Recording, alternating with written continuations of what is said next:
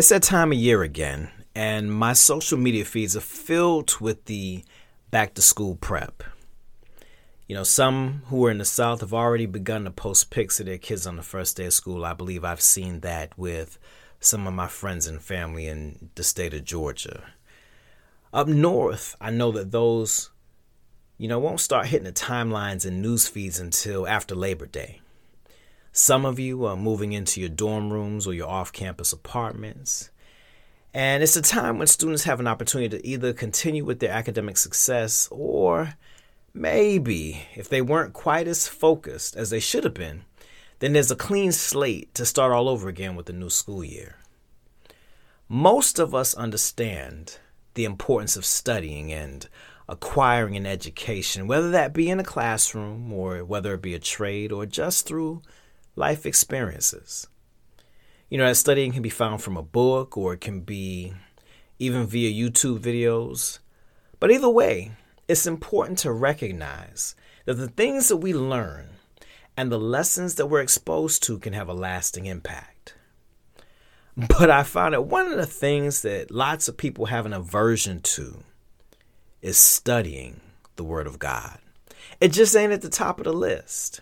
And yet, it's as important as things come.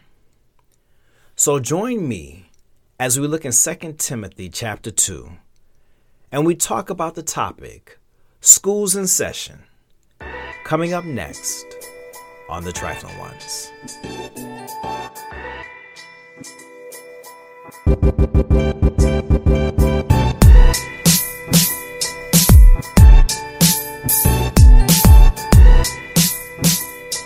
Folks. So, 2 Timothy chapter 2 verse 15 says this.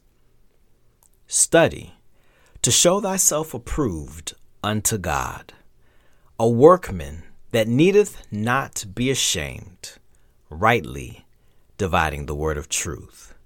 Once again, verse 15 says, Study to show thyself approved unto God, a workman that needeth not to be ashamed, rightly dividing the word of truth. We're going to hit on two points today, and the first of those is we must have acquisition of the word.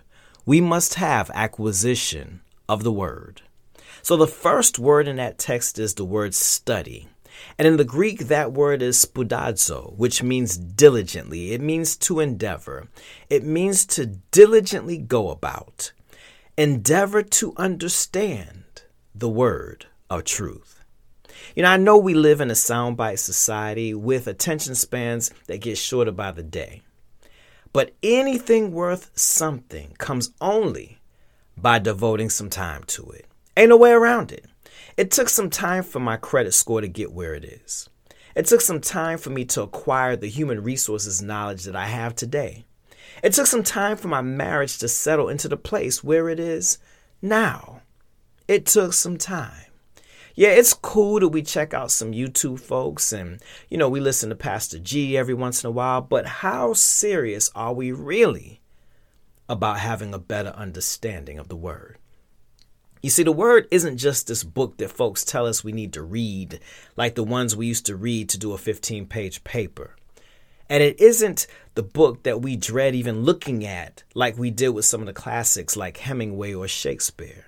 It's a literal guide that was designed to help us live better, know Him better, and understand the highs, the lows, the pain, the tragedy, and the blessings that we experience in life.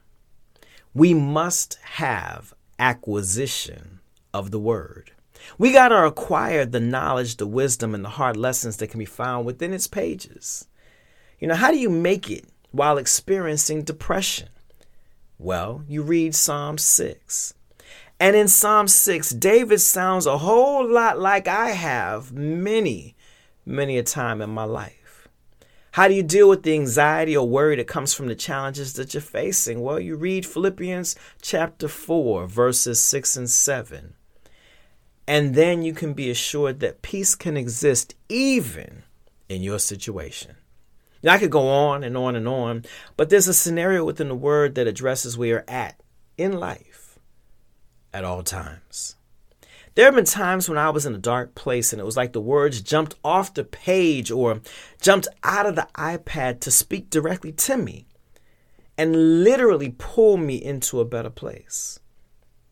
There were other times when I was just fine with being trifling and the words jumped out of my Bible app and compelled me to do better.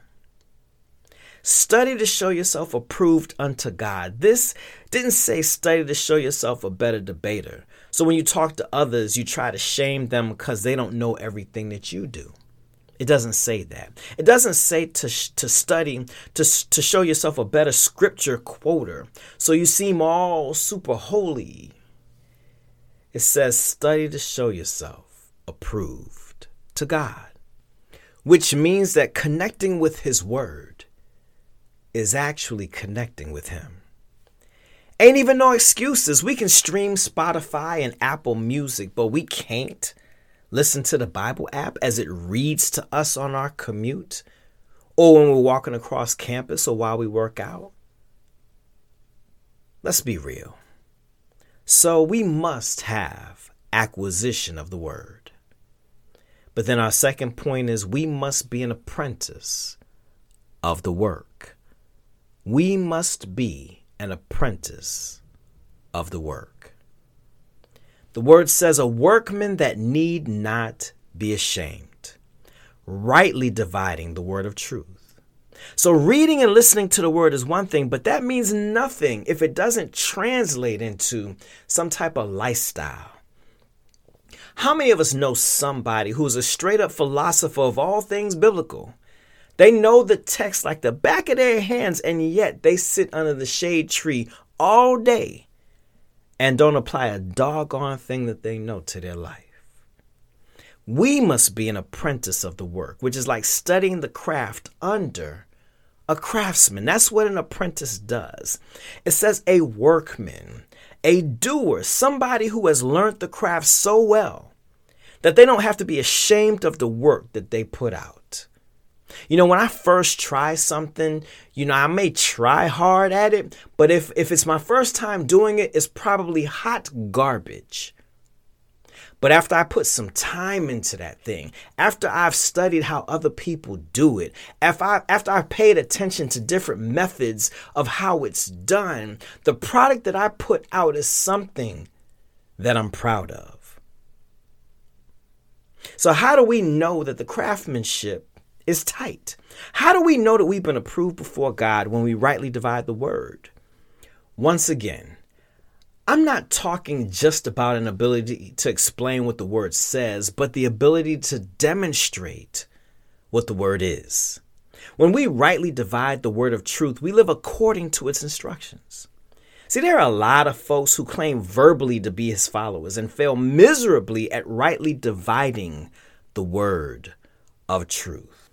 Well, I believe that there's going to come a time when those who unapologetically do and say horrible things in the name of Christianity will find themselves standing before their Maker and realizing that they did not rightly divide the word of truth.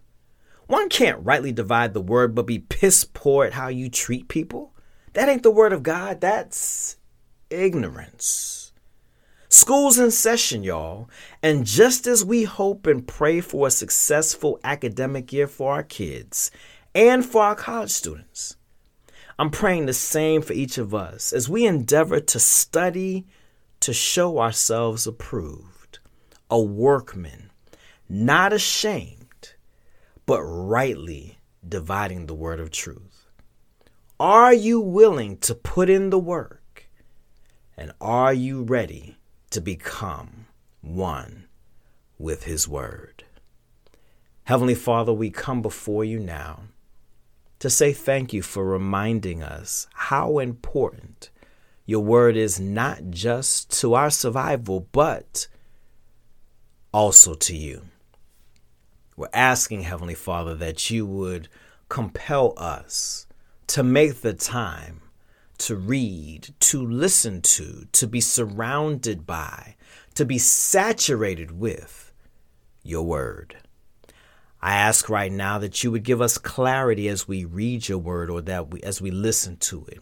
I even ask that in situations where we may not understand particular versions like the King James Version, that you would guide us and point us in the direction of a version that we can better understand. I pray that you would make it clear to us, Heavenly Father, and that you would make it plain. Uh, plain. I'm also asking God that you would uh, speak to us through your word. Reveal some things to us. Give us comfort.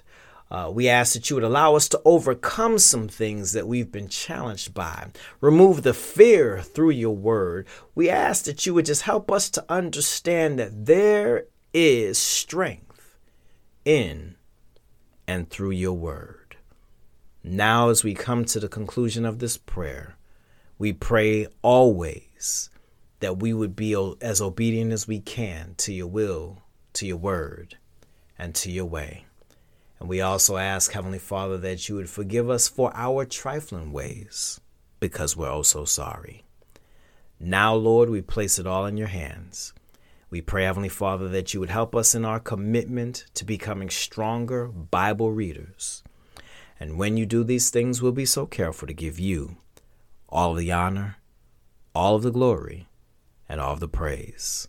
It is in your Son and our Savior, Jesus Christ's name, that we pray. And all of the trifling ones said, Amen.